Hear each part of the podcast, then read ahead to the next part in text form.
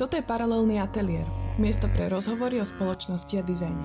Pokiaľ máte záujem získať viac informácií, kliknite si na www.paralelnyatelier.sk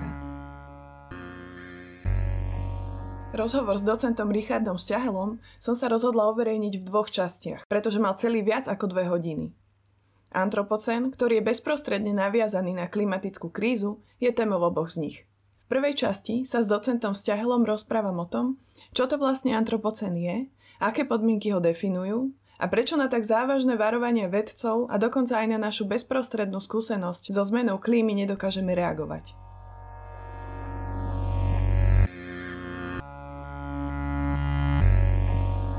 Antropocén je pomerne nový geochronologický termín, označujúci obdobie, v ktorom ľudia svojou činnosťou začali ovplyvňovať zemský ekosystém na globálnej úrovni. Podľa niektorých vedcov zostanú stopy po nás na planete zretelné nasledujúce tisíce rokov. Hoci sa termín antropocen pôvodne odkazuje na geológiu, štandardne sa už používa aj v kontexte iných vied, biológie, sociológie, ekológie, ekonómie, politológie či filozofie. Antropocén je svojím spôsobom veľmi pesimistická téma. Hovorí totiž o problémoch, ktorých riešenia nepoznáme a ktorých riešenia dokonca ani nemusia existovať. Táto téma pokrýva všetky diskurzy v oblasti ekológie. Globálne oteplovanie, produkciu plastov, odpadov, preľudnenie, urbanizáciu, závislosť na rope, klčovanie lesov a vôbec všetky problémy, ktoré sme za posledných nie len 200 rokov ako ľudstvo vyprodukovali. Názov tohto rozhovoru je úryvok zo skladby od Nicka Cavea Nick Cave and the Bad Seeds s názvom Anthrocene, v ktorej Nick Cave spieva Zadržte dých, pokiaľ ste v bezpečí. Cesta späť je dlhá a ja vás prosím, vráťte sa domov teraz. Mojím hostom je docent Richard Sťahel, filozof a vysokoškolský pedagóg. V súčasnosti pôsobí ako riaditeľ Filozofického ústavu Slovenskej akadémie vied v Bratislave a špecializuje sa na environmentálnu a politickú filozofiu a tiež filozofiu ľudských práv. Zameriava sa na skúmanie príčin krízy globálnej priemyselnej civilizácie a filozofických, sociálnych a politických dôsledkov klimatických zmien a masového vymierania rastlinných a živočišných druhov. Dobrý deň, pán Sťahel. Dobrý deň. Pán Sťahel, ja som ten pojem, ten termín antropocen uviedla v podstate veľmi v skratke, vy nám určite budete vedieť k tomu povedať viac. Takže čo je to antropocen a odkedy približne ho datujeme? To je pomerne zložitá otázka. Ide totiž o to, ktoré všetky vplyvy človeka na planetárne životné prostredie budeme brať do úvahy. A práve kvôli tomu sa, sa ten termín začiatku antropocénu posúva. Sú autori, ktorí hovoria, to je taká tá menšia skupina, že o antropocene, teda o veku ľudí môžeme začať hovoriť v období tzv. neolitickej revolúcie, to znamená v období, kedy človek začal masívne klčovať lesy a pretvárať krajinu z tej pôvodnej divokej na človekom upravenú.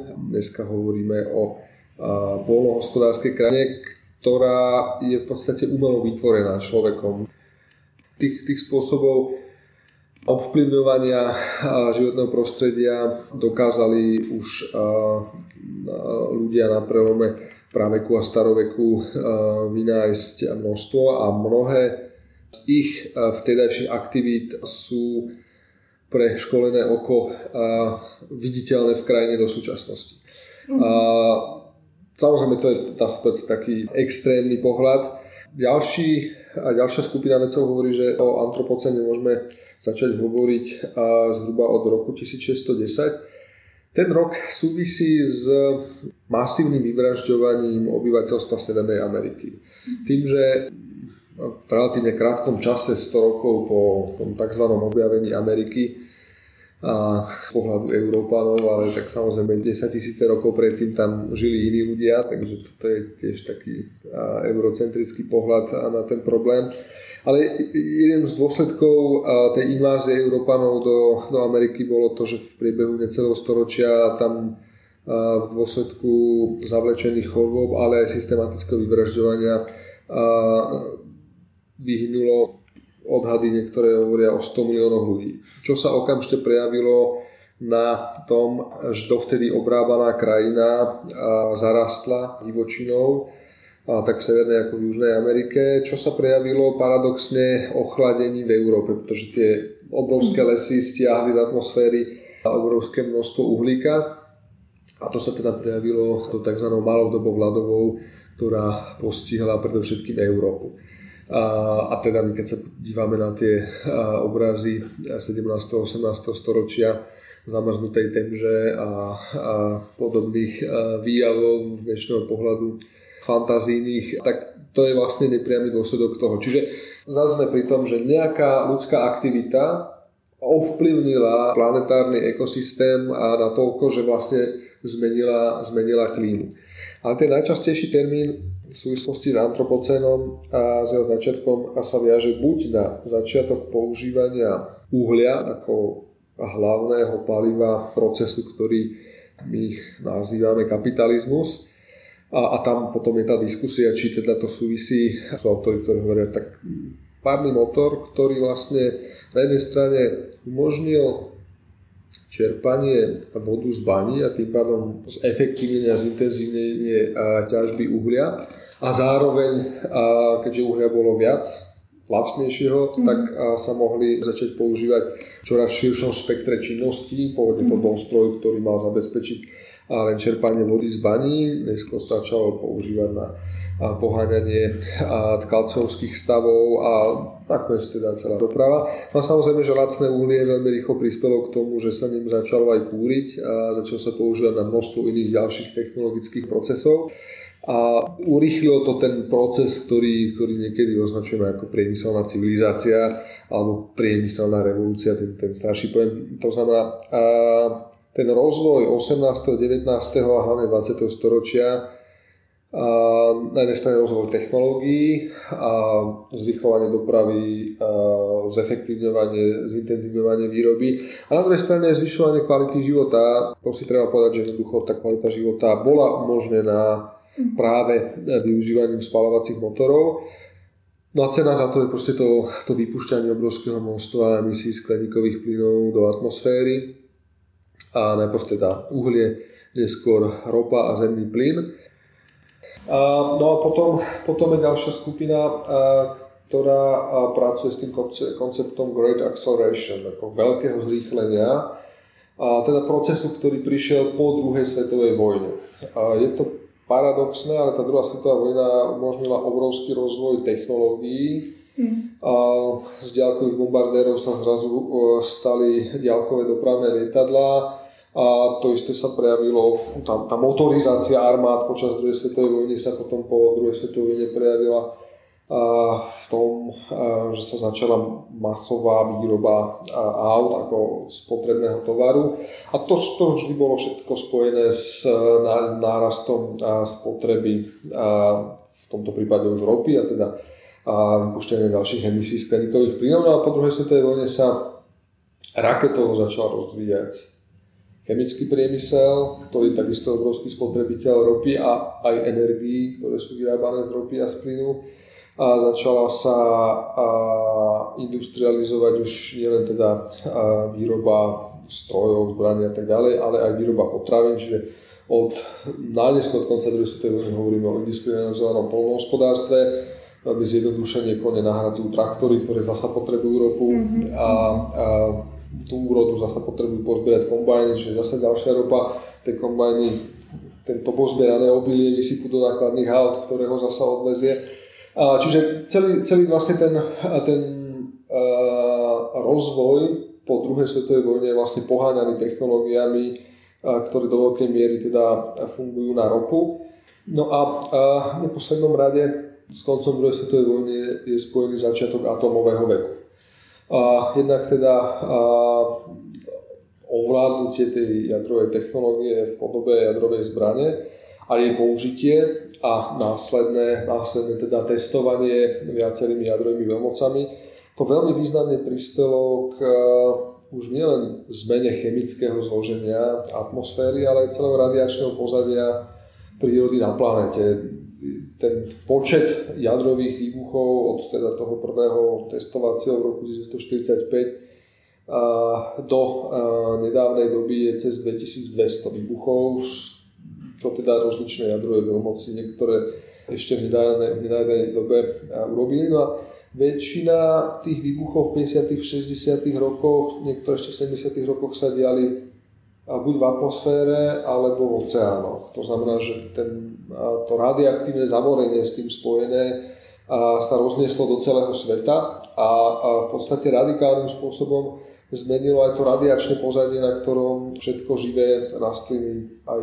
živočichy a sa rodia, žijú, konzumujú potravu a, a tak ďalej. No a samozrejme, jednoducho tá industrializácia prebehla celosvetovo a dan za industrializáciu je a, obrovský zásah do kvality životného prostredia, do všetkých zložiek ten industrializmus bol vlastne po druhej svetovej vojne univerzálne prijatý ako recept na zvyšovanie životnej úrovne obyvateľstva a zároveň aj bohatstva či už jednotlivcov alebo krajín. Je vidno ten paradox, že úplne jedno, či to boli na východ alebo na západ tzv. železnej opony, pracovali s tým istým narratívom, pokrok sa nedá zastaviť a devastácia životného prostredia je cena za ten pokrok, ktorý musíme priniesť.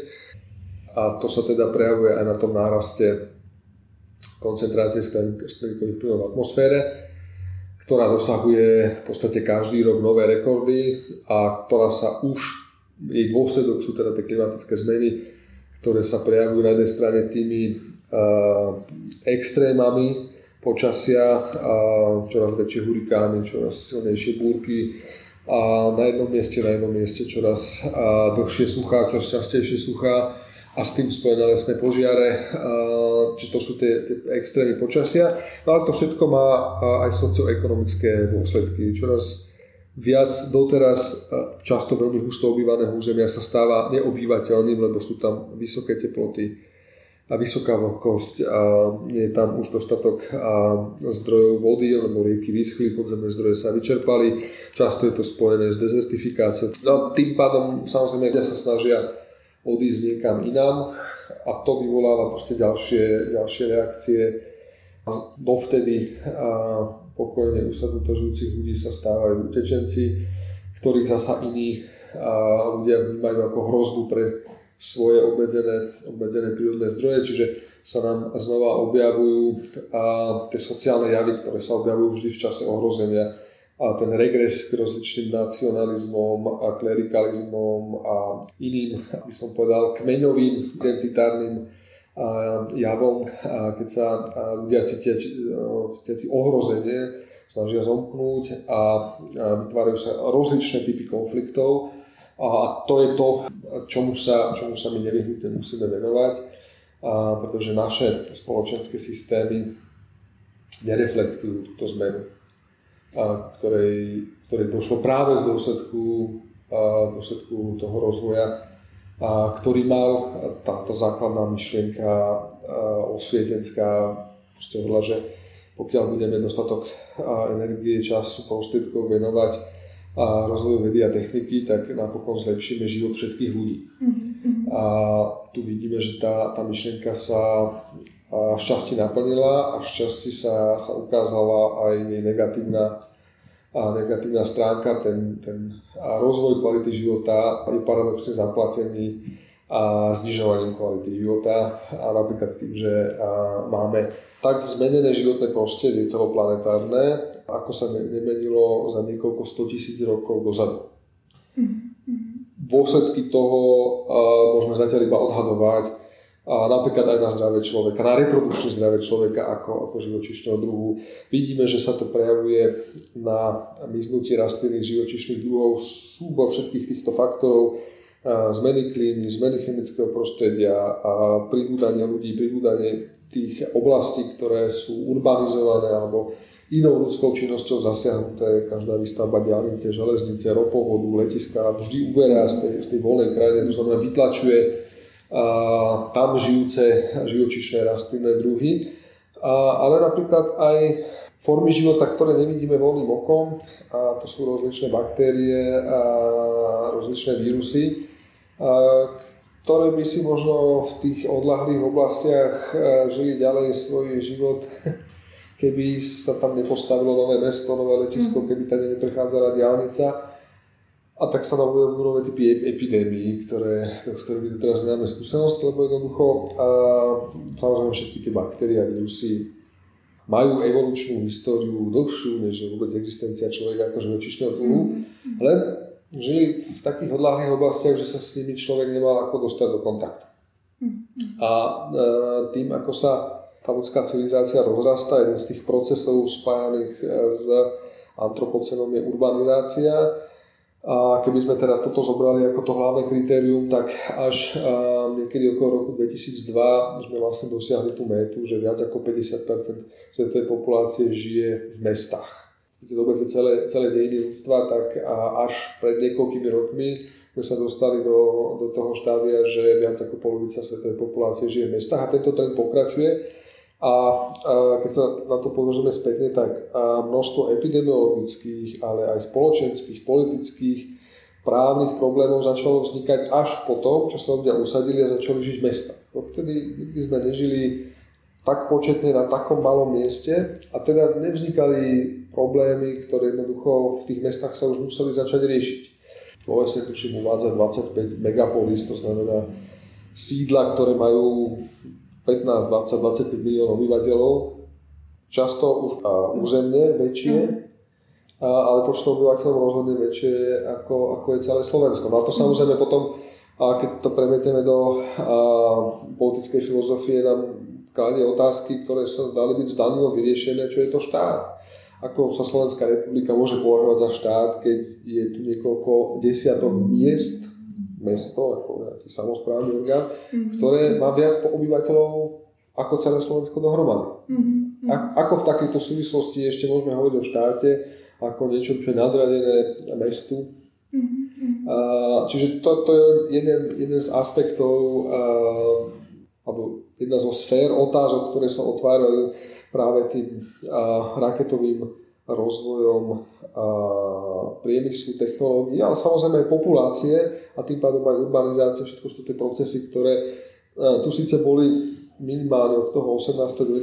storočia, ale po druhej svetovej vojne naozaj môžeme, môžeme sledovať, že sa a, začali rozvíjať raketovo po celom svete.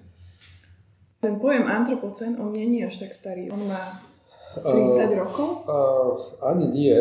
Prvýkrát bol a, použitý práve na prelome a, konca minulého storočia a tisícročia a začiatku tohto storočia mm-hmm. a tisícročia. Mm-hmm. Prvýkrát bol tuším použitý okolo roku 2000, takže mm-hmm. a, ako pojem a koncept je to veľmi, veľmi mladý pojem a veľmi mladý koncept, ale on do veľkej miery vznikol práve kvôli tomu, že tých javov devastácie životného prostredia, alebo to je možno aj silné slovo, ale proste vplyvov človeka na životné prostredie začalo byť tak veľké množstvo, že sa proste nedali uchopiť jedným pojmom. Pojem krízy sa spája s dezertifikáciou, s odlesňovaním, s nedostatkom vody, s nedostatkom potravy, a s nedostatkom bývania. Všetko sú to javy, ktoré, ktoré spolu súvisia a ktoré a sú podmienené životným prostredím a zasa na to prostredie životné vplývajú. Mm-hmm. Čiže ten koncept antropocénu je vlastne pokusom uchopiť tie javy komplexne a začať ich naozaj komplexne vnímať. Pretože samozrejme hydrologovia riešili krízu vody, geológovia riešili iné veci, biológovia riešili iné veci, antropológovia iné veci, ale nakoniec zistíme, že tá planéta je jeden celok, komplexne fungujúci a tým, že sa my zameriame iba na atmosféru, iba na hydrosféru, iba na kryosféru, tým vlastne vytrháme z toho celku uh, iba jednu parciálnu časť a vlastne nie sme potom schopní pochopiť uh, všetky tie súvislosti. Uh, mm-hmm. Čo to znamená, keď sa roztápajú ľadovce v Himalajách? Nedávno vyšla štúdia, ktorá ukazuje, že okrem toho, že sa v určitej časti oblasti pod Himalajami objavujú povodne, v iných častiach sa prehlbuje sucho a v iných častiach sa, pre, sa objavujú zosuny pôdy, ktoré dokážu pochovať za pár minút celé dediny a v Indickom oceáne sa objavujú oblasti, v ktorých sa tak mení to chemické zloženie vody, že tam vymiera plankton, ktorý je zasa základnou zložkou potravy pre množstvo rýb a z tých rýb zasa žije množstvo iných, iných živočichov a a celé rybárske populácie. To sa kombinuje s acidifikáciou oceánov, pretože nárast CO2 v atmosfére, nie, nie je tá hladina oceánu oddelená od, od atmosféry, čiže tam prebiehajú chemické reakcie a voda pomerne veľa toho CO2 pohlcuje, ale zároveň to mení pH vody. Tá voda sa stáva kyslejšia a, a to zasa stiažuje alebo dokonca likviduje chemické prostredie, v ktorom žili, vyvíjali sa milióny rokov a ulitníky. V niektorých oblastiach oceánov, že tá voda tak kyslá, že roztápa tie vonkajšie kostry tých ulitníkov, čiže celý ten potravinový reťazec je narušený a potom sa objavujú celé oblasti oceánu, ktoré sú mŕtve, kde vlastne nie je žiadny kyslík vo vode, takže tam ani žiadne vodné živočichy už nemôžu žiť, takže hovorí sa o morských púšťach. No a skrátka ten koncept antropocénu sa snaží proste uchopiť všetky tieto javy komplexne a ukázať, že keď sa ich aj snažíme vedecky jednotlivo skúmať, tak nám nevyhnutne uniká celý komplex.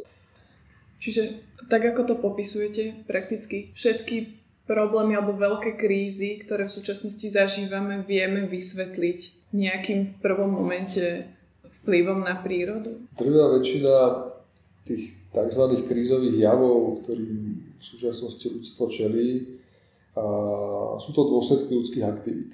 Mm. Je to, je to ten, ten paradox nechcených dôsledkov. A v podstate som musím povedať, že naša ekonomická politická teória minimálne posledných 300 rokov stále pracuje s nejakými externalitami. A buď považuje životné prostredie a dostatok zdrojov za samozrejmosť, čo to vôbec netematizuje, a v podstate len posledných a, pár desaťročí sa začína prichádzať na to, že stav kvality ovzdušia, stav klímy, to je zo základných zdrojov existencie civilizácie. Doteraz sme to vôbec nevnímali, nebolo to tematizované ani filozoficky, ani politologicky, ekonomicky už vôbec nie. A, a takisto znečisťovanie životného prostredia bola, bolo vnímané a ekonomami v druhej väčšine stále je vnímané ako externalita ako nejaký, keď už teda veľmi chcete, tak ako náklad, ktorý musí nejaká spoločnosť platiť, ale to, v tom základnom myslení je uh, zakotvená predstava, že my máme právo si brať z prírody zdroje, vodu, pôdu, akékoľvek suroviny a máme právo tú prírodu znečisťovať. A, a, čiže v pozadí je predstava práva na znečisťovanie. Tá príroda je tu voľne k dispozícii, vrátanie teda práva znečisťovať to ovzdušie až teda na mieru, ktorá v niektorých oblastiach sveta doslova a, robí to ovzdušie nedýchateľným. Dokonca sa v niektorých oblastiach sveta, v Indii alebo v niektorých naozaj veľmi znečistených oblastiach Číny začínajú objavovať javy, keď prestávajú fungovať spalovacie motory. Spalovací motor, či už letecký alebo, alebo automobilový, neustále potrebuje nejaký vzduch, niečo, mm-hmm. tá, tá zmes horí iba pri uh, určitej uh, koncentrácii kyslíka v vzduchu a keď už je tam toho znečistenia to viac, než uh, ten motor dokáže zniesť, tak tie motory prestávajú fungovať. Čiže tu už sa naozaj dostávame do toho, že nielen ľudia, ale aj, aj tie technológie a, a my už teda dokážeme a, tak intenzívne znečistiť ten vzduch, že ešte aj tieto, tieto procesy už prestávajú fungovať. No a to už hovorím o tom, že sú štúdie, ktoré dokazujú, že naozaj v tých veľmi znečistených oblastiach znečistené ovzdušie obmedzuje schopnosť uh, myslieť. Uh, aj mozog potrebuje nejaký kyslík na to, aby mohol fungovať. A, a zároveň sa ukázalo uh, pri tej nedávnej epidémii, že najrychlejšie sa epidémia vždy šírila v tých najpriemyselnejších častiach. Mne sa pri týchto všetkých veciach, ktoré ste opísali, ktoré teda ako uh, bytostne zažívame, sa mi naskytuje otázka, že, že prečo nereagujeme? Uh, no toto je jedna z tých najťažších otázok. Je na ňu už aj celkom slušná kopa vysvetlení. Mm je rozlič, sú, sú rozličné teórie, ktoré sa to snažia vysvetľovať z rozličných perspektív. Jedna je tá psychologická a, a pracuje sa tam, myslím, že to je tá 5 stupňová a, štruktúra toho, ako sa vyrovnávame a napríklad s oznámením o tom, že máme nevyliečiteľnú chorobu. Mm-hmm. To je štádium vždy, vždy odmietanie, mm-hmm. to mm-hmm. môže byť pravda, neveríte tomu, tom príde štádium hnevu a tak ďalej. No a my sme žiaľ a, a ako spoločnosť, a teraz, teraz myslím globálnu ľudskú spoločnosť v pražnej väčšine ešte stále v štádiu toho odmietania. To je jedno z vysvetlení. Ďalšie vysvetlenie je kognitívne všetky tie procesy, ktoré som vám tu popísal, na to, aby ste ich pochopili, potrebujete roky štúdie. A, a naša kognitívna sústava je skrátka nastavená na lovca a zberača. My máme svet v tom spektre, kde vidíme, to znamená, a stále pozeráme na svet očami toho, čo nás môže zožrať a to, čo môžeme zožrať my. Ne? Toto je to základné rozlišovanie. To znamená, že bez špeciálnej teoretickej prípravy a a prístroje výbavy nie sme schopní vidieť tie baktérie, ktoré nás ohrozujú. A, a nie sme schopní samozrejme našimi zmyslami vnímať ani, ani a, zmenu chemického zloženia atmosféry, a, ani zmenu radiačného pozadia a množstvo iných ďalších vecí, a, na ktoré zasa potrebujeme prístroje a zasa potrebujeme pomerne dlhé a náročné štúdium na to, aby sme vôbec dokázali tie prístroje používať a chápať, čo nám vlastne tie výsledky hovoria. A ďalšia vec je, že človek si síce veľa vecí dokáže predstaviť, ale nedokáže si predstaviť zánik prostredia, ktoré považuje za samozrejme. A v našej západnej kultúre to má ešte doslova aj ten ontologický rozmer. Keď si spomeniete, tak aj tá základná kresťanská modlitba hovorí niečo o tom, že tak ako bolo na počiatku, na veky vekov amen. Čiže my sme nastavení v tom, že proste veci sú tak, ako sú a nemá sa do nich uh, zasahovať a ani, ani sa vlastne nemôžu zmeniť. A uh, to je, by sa to jeden z veľkých problémov aj vôbec európskej filozofickej tradície, a ona stále hľadá ten prapočiatok, to, čo je väčšie, to, čo sa nemení, to, čo je stále trvalé, či už to nazveme arché, substancia. Vždy je tam hľadanie niečoho, čo je, čo je vlastne nadčasové.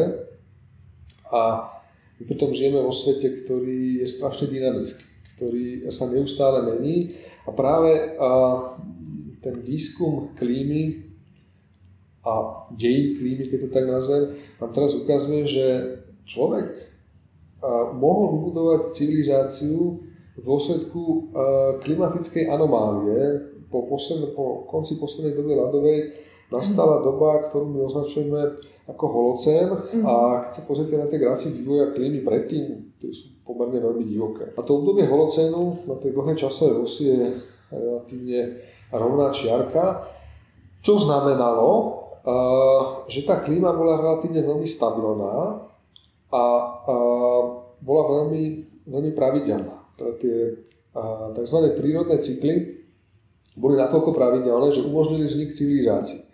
A, lebo iba keď máte napozorované, že naozaj sa to neustále opakuje, a, a my to máme zachované v tej tzv. hudovej slovesnosti, takmer ku každému dňu je nejaká pranostika, teraz treba siať, teraz treba žať, teraz prídu prvé mrazy a tak ďalej. A zároveň táto pranostika nám ukazuje, že už to nefunguje, pretože tá stabilita sa strátila. Čiže teraz začíname chápať, v akom výnimočnom období ľudstvo vlastne žilo a zažilo svoj rozmach za tých posledných 10 až 12 tisíc rokov relatívne veľmi stabilnej klímy. Sme dokázali vybudovať civilizácie a zároveň sme dokázali tú stabilitu klímy zničiť. Mhm. A teraz sme v tej veľmi paradoxnej situácii. Naše politické, ekonomické, právne, Svetonázorové koncepty vznikli v období stabilnej klímy, teda v klimatickom režime, ktorý už neexistuje. A my sme teraz v klimatickom režime antropocénu, ktorý, ktorý jedno zo základných charakteristík je nestabilita, ale naše ekonomické, politické, právne inštitúcie sa tomu zatiaľ nejako neprispôsobujú. Zatiaľ stále sme v režime, že sa snažíme a zubami nechtami držať pravidel, ktoré vznikli, ale v inom svete. A to zatiaľ v podstate vidíme len také náznaky toho, toho nového sveta, ktorý, ktorý ten antropocén bude znamenať už nie pre následujúce generácie, ale pre následujúce 10 ročie. Počuli ste prvú časť rozhovoru s docentom Richardom Sťahelom. V ďalšej časti sa pána docenta pýtam, či máme nejaké pozitívne precedensy civilizácií, ktoré žili udržateľne s prírodou. A taktiež sa pýtam, čo príde po antropocéne. Počujeme sa na budúce.